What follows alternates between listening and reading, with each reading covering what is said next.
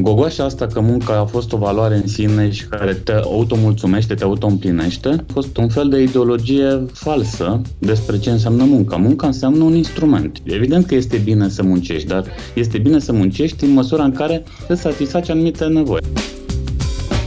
Munca nu este doar despre sarcini, este și despre sensul vieții, este și despre identitate, este și despre relații sociale, este despre a fi văzut și a vedea pe alții.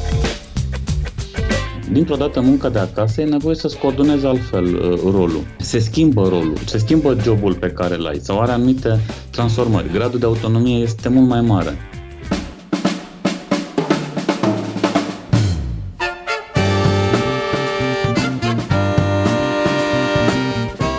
Timpul prezent cu Adela Greceanu și Matei Martin.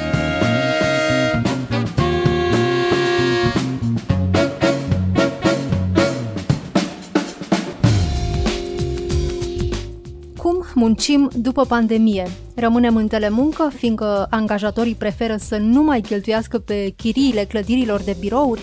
Ne întoarcem totuși la birou sau se va găsi o combinație între cele două variante? Cum se schimbă piața muncii după pandemie? Bine v-am găsit! Noi suntem Adela Greceanu și Matei Martin și invitații noștri sunt sociologii Dorin Bodea, bun venit! Bună seara, bine v-am găsit! Și Liviu Chelcea, bun venit la Radio România Cultural! Bună seara noastră și ascultătorilor și bine v-am găsit! Odată ce au fost nevoiți în pandemie să-și trimită angajații să lucreze de acasă, angajatorii au descoperit că pot economisi sume importante dacă nu mai plătesc chirii pe spațiile de birouri. Credeți că din acest motiv se va prefera telemunca și după pandemie, Dorin Bodea? Telemunca deja nu mai este un mof de multă vreme, chiar cu multă vreme înaintea pandemiei. Acum, un scurt istoric a telemuncii, ea a fost inventată în al doilea război mondial. Atunci erau telefoanele și telegraful funcționa foarte bine, iar pentru nivelul de colonel și general în al doilea război mondial au pus la cale, pentru că era foarte periculos să se întâlnească din cauza navelor germane din Atlantic și Pacific, au pus la bază acest sistem de cooperare dintre ei. Și cu toate astea și-au dat seama după multă vreme că întâlnirile față în față sunt extrem de importante și a crescut, evident, foarte mult și comunicarea prin telefon sau pe telegraf, dar au crescut de 10 ori întâlnirile față în față, astfel încât să se poată dezvolta partea de încredere și, evident, de colaborare. Deci telemunca este deja un concept destul de vechi, care a fost implementat deja cu o experiență de peste 70 de ani. Acum, contextul generat de pandemie a produs niște modificări cu o viteză la care nu ne-am așteptat. Asta este singura întâmplare, să spunem așa, fericită sau eh, mai puțin fericită pentru anumite companii care nu erau pregătite. Multe companii care erau pregătite, mai ales din zona de IT, mă refer aici la diverse corporații, dar nu numai, cele care folosesc niște sisteme informatice și un anumit nivel de competențe digitale, le-a fost foarte ușor să transfere toată munca într-un sistem, să spunem, de muncă de acasă. În același timp, și pe aceste coordonate s-a bătut foarte mult apa în în ultima vreme. Câte beneficii sunt munca de acasă. Pe de o parte, companiile economisesc bani. De multe ori, economia de bani chiar depășește 10% din bugetele pe care le au.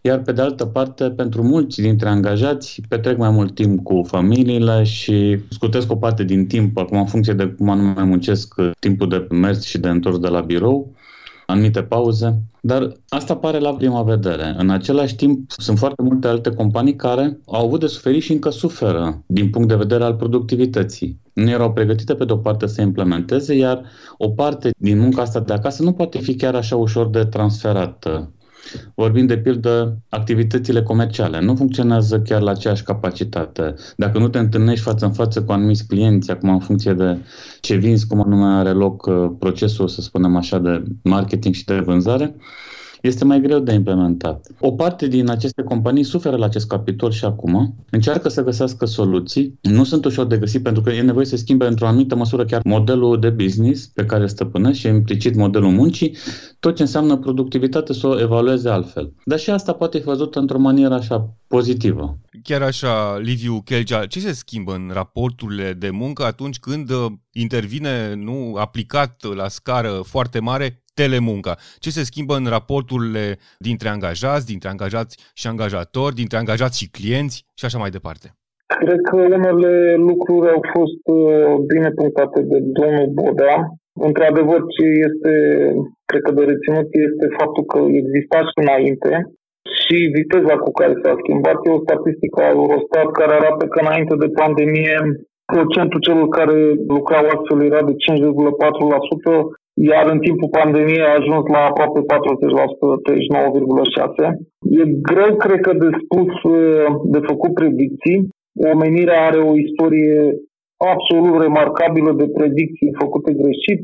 Mă aduc aminte în anii 50 am citit că economiștii erau îngrijorați că oamenii vor avea prea mult timp liber în anii 80 că vor ajunge la 15 ore de muncă pe săptămână și că ce ne vom face pentru că trebuie să le oferim ceva de distracție. Ori statisticile arată că în anii 80 oamenii munceau mult mai mult decât în anii 50. La predicțiile demografice același lucru, o predicție nu a ieșit, nu s-a adeverit în România și cred că nici în alte țări. Cu siguranță cred că în anumite domenii nu va rămâne telemunca, în unele sigur că sunt niște tendințe care existau și înainte, care probabil au fost intensificate. În facultate, cred că în mediul universitar, dar și în liceu există nevoia de interacțiune fizică și asta e un motiv uh, foarte simplu pe care l-au semnalat uh, cei din științele sociale, din sociologie de mult timp. Munca nu este doar despre sarcini, este și despre sensul vieții, este și despre identitate, este și despre relații sociale, este despre a fi văzut și a vedea pe alții, de a te îmbrăca astfel încât să fie un fel de ceva în ziua respectivă. Deci aici cred că nu ne vom muta toți online, așa cum uh, nu mai e nicio chestie că avem și viața online uh, care e la fel de reală și care de multe ori dublează viața noastră reală aproape unul la unul. Dorin Bodea, cum se poate măsura calitativ și cantitativ uh, telemunca în comparație cu munca obișnuită de la, de la birou? Se pot face asemenea evaluări, asemenea comparații? Firește că se pot face asemenea comparații, poate de multe ori chiar un pic mai obiective și mai, nu găsesc termenul potrivit, mai dure, mai ferme. Dar categoric se pot face mai obiective pentru că una din schimbările semnificative, și acum vorbim aici de marile companii în care na, diviziunea muncii era cumva dusă la extrem, modelele colectiviste încă funcționează din plin în foarte multe companii, modelele colectiviste ale muncii.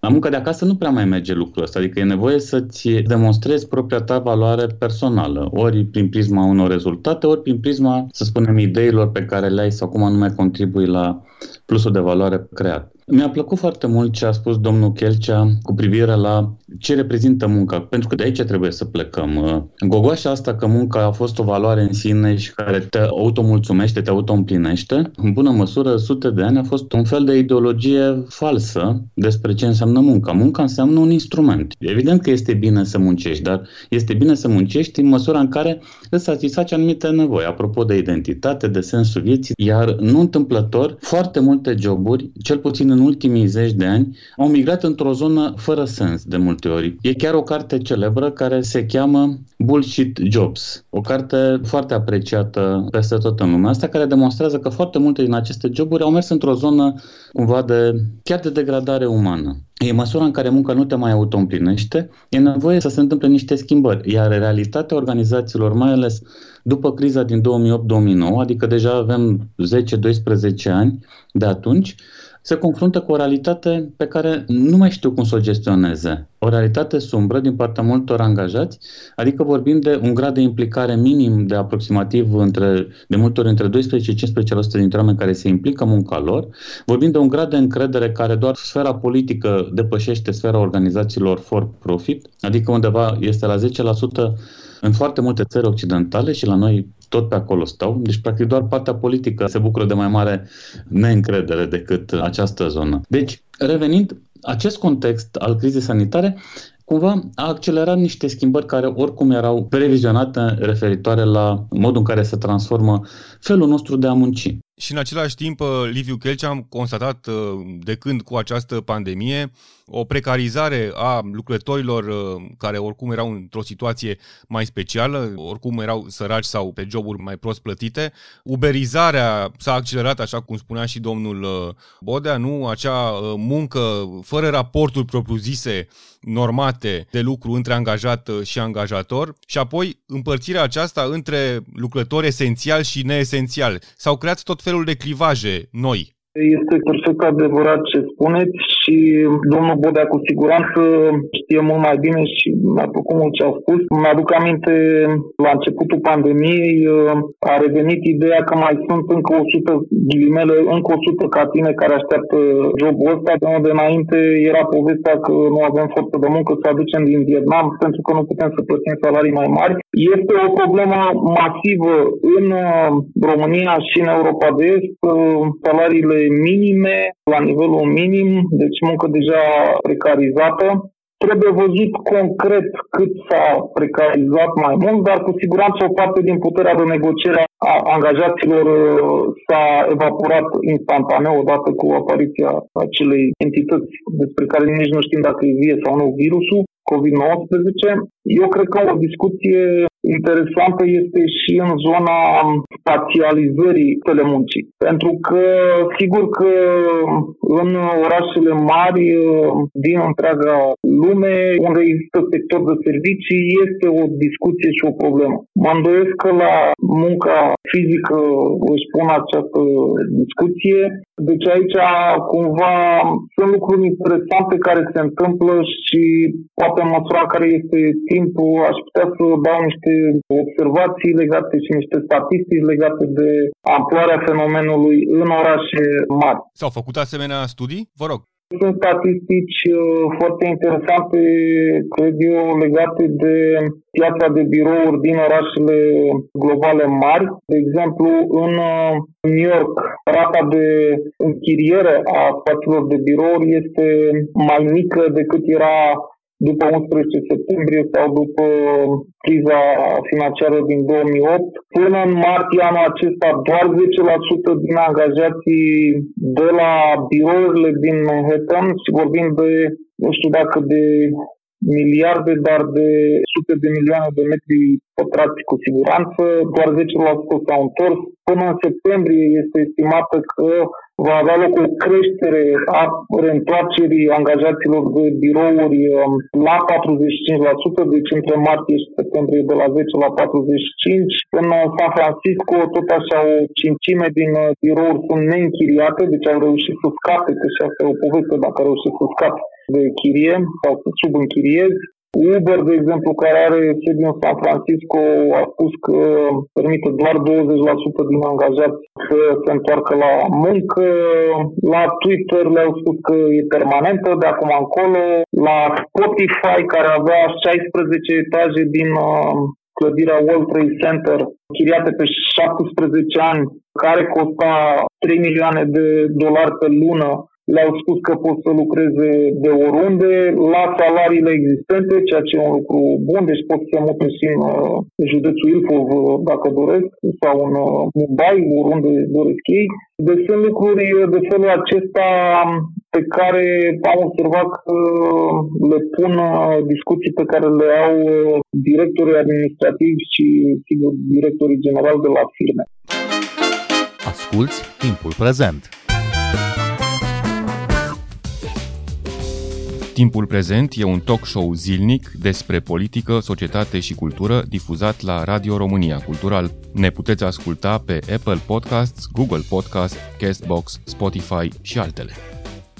Care sunt semnalele din, uh, din piața muncii din România, Dorin Bodea? Ce se va întâmpla aici? Cum vedeți lucrurile? Și aici sunt uh, aceste tendințe de care vorbea domnul Chelcea, sunt evidente. Eu cred că încă nu sunt bine conturate și vorbind despre viitor, orice predicție am face o să o dăm în bară, asta este fără, fără îndoială. E cer că sunt anumite companii care pun bază pe reducerea, să spunem, cheltuielor și atunci migrează foarte mult către această perspectivă să se lucreze mai mult de acasă sau doar o parte oricum dintre angajați să se întoarcă, să rămână doar cu niște birouri, dar în care Există doar un anumit număr fix de birouri și pe baza înscrierilor fiecare om poate să vină să ocupe pentru o anumită perioadă de timp, să zicem așa, spațiul respectiv ceea ce vorbeați adineauri referitor la spațializarea muncii, dar există și multe alte companii care se gândesc, unele sunt la mijloc, evident, care cochetează cu mai multe idei. Orice companie for profit e interesată până la urmă de orice reducere, nu este indiferentă la asta, dar sunt și câteva companii care se gândesc cumva la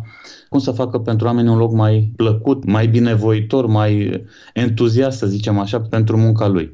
Și evident să-i schimbe o parte din, din muncă. Sunt și astfel de tentative. De pildă, chiar o corporație discută acum în anumite planuri, în loc de o clădire foarte mare în care o ocupă integral, să facă șase mai mici, în mai multe părți ale Bucureștiului. Oamenii ajung mai ușor în funcție de unde locuiesc, să creeze un mediu un pic mai plăcut pentru ei.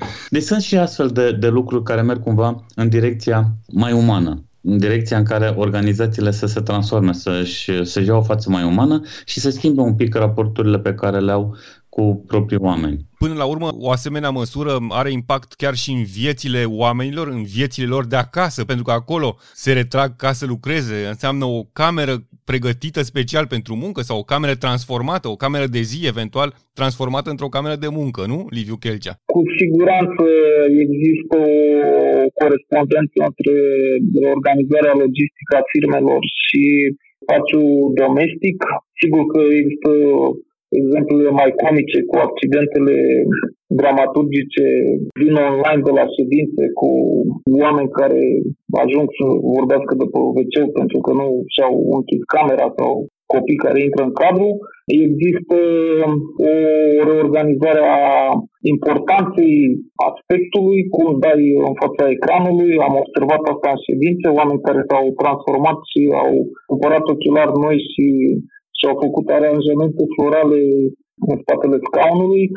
Există de asemenea o presiune legată de sarcinile domestice, îngrijirea copiilor, câinilor și altor lucruri care pot să consume timp. Sunt sigur că în viitorul apropiat uh, vor apărea studii, probabil că va trece pandemia, să sperăm și vom afla ce am făcut în perioada asta.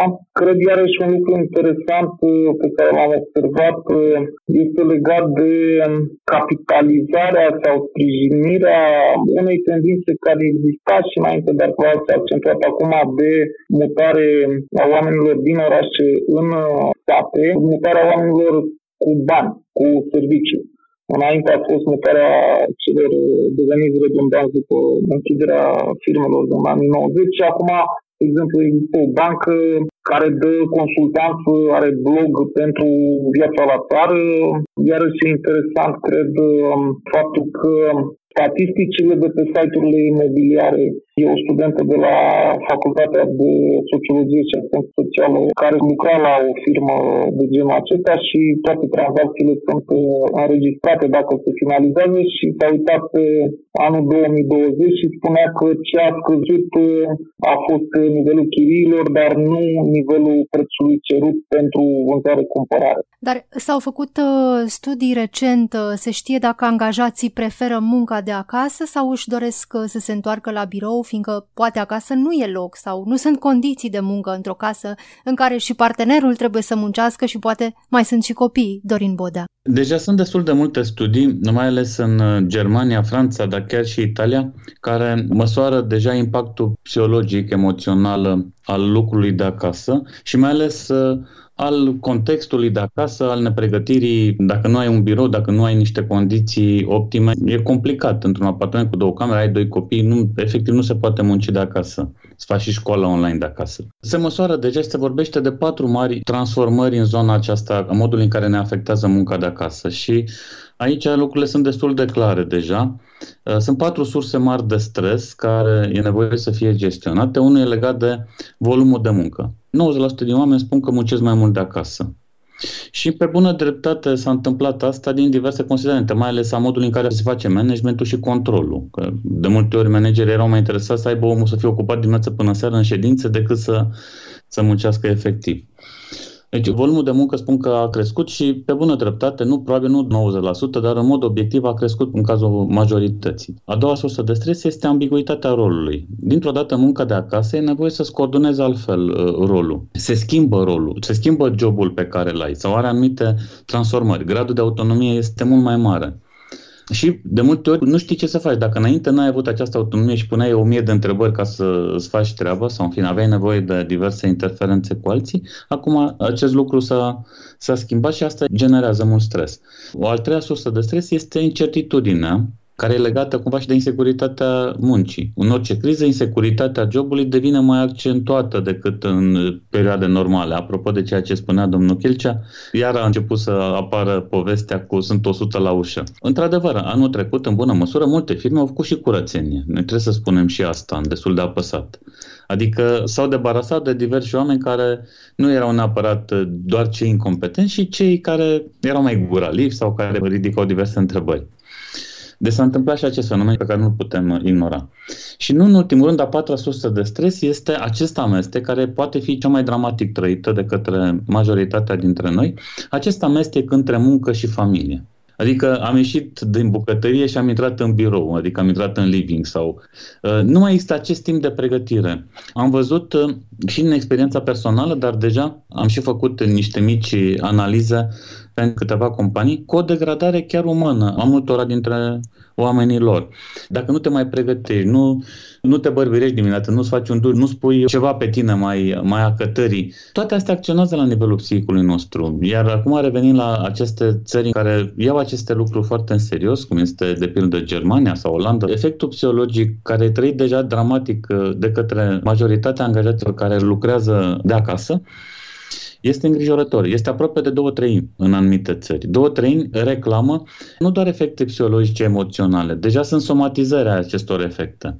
Adică nu mai poți să dormi, ai insomnii, nu mai mănânci bine, dureri de stomac și așa mai departe. Sunt somatizări a acestor probleme care vor avea efecte dramatice în viețile individuale ale oamenilor și care înseamnă schimbare semnificativă de viață. Sigur, nu se poate vorbi în viitor fără o muncă hibrid. Dar cred că mulți oameni își doresc să revină la interacțiunea firească, interacțiunea fizică. Bun, e clar că mulți au trecut printr-o traumă cu această obligativitate de a recurge la telemuncă. Va fi o traumă și întoarcerea la vechiul obicei, la vechea orânduire? Liviu Chelcea. Pot să vă spun uh, așa anecdotic ce am observat la colegii mei din învățământul universitar. Mi se pare că la început uh, a fost o traumă, o traumă, e mult spus, o schimbare neplăcută. Faptul că, într-adevăr, trebuie să-ți reinventezi prezența și ce spui prin prisma medierii tehnologice, însă cred că foarte mult s-au obișnuit relativ repede, după prima două, trei luni, și nu m-ar mira să apară o altă nemulțumire când trebuie să revii fizic în uh, sala de clasă. Cred că la mulți va fi un mecanism similar în sensul că um, îți găsești un fel de nouă ordine, mai mult sau mai puțin neplăcută, după care iarăși uh, e de văzut ce va rămâne și ce e modă și speranță sau mesianism de un anumit uh, fel.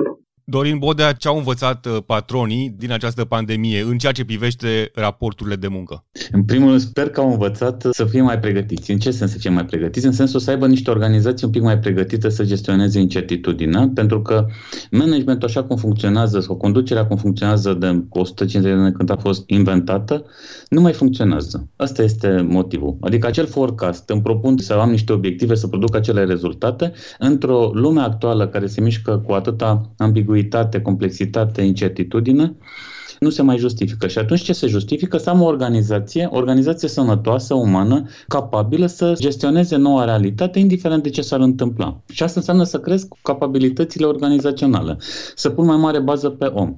Eu cred foarte mult, sau mai degrabă, hai să spun, sper ca cât mai mulți dintre cei care iau decizii sau conduc astfel de organizații să mizeze pe valoarea lor umană.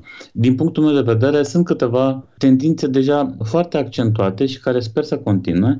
Se vorbește de multă vreme de a deveni mai flexibilă. Munca a devenit deja mai flexibilă și mai personalizată. Deja există niște stadii incipiente în care multe organizații nu mai pun problema, ok, ăsta e postul și tu trebuie să te adaptezi acestor cerințe.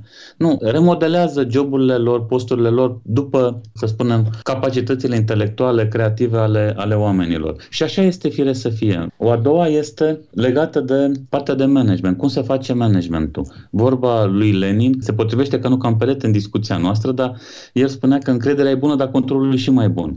Din păcate, asta este o realitate, o întâlnim foarte frecvent în lumea organizațiilor sau în lumea economică, să o numim așa. Încrederea e bună, dar controlul e și mai bun. Ei, asta e nevoie să fie inversată cumva. Ce s-a întâmplat în ultimul an, leadership a fost cel mai afectat ce s-a întâmplat în ultimul an. Pentru că, dintr-o dată, el nu mai putea să se valideze stând în spatele oamenilor. Le-a lipsit asta. Dacă nu se bazează pe încrederea, autonomia oamenilor, nu mai putea fi exercitat. Controlul, într-o anumită măsură, s-a schimbat semnificativ și sper că această schimbare să continue. Interacțiunea umană, pe care s-a bazat foarte mult partea de leadership și asta au avut de suferit și Sper că cât mai mulți manageri care până la urmă dau aceste sau concretizează aceste tendințe în schimbări de zi cu zi, sper să continue pe acest drum pe care l-au început și pe care ni l-a arătat uh, această criză. Dorin Bodea, Liviu Chelcea, vă mulțumim pentru această discuție. Noi suntem Adela Greceanu și Matei Martin. Cu bine, pe curând! thank you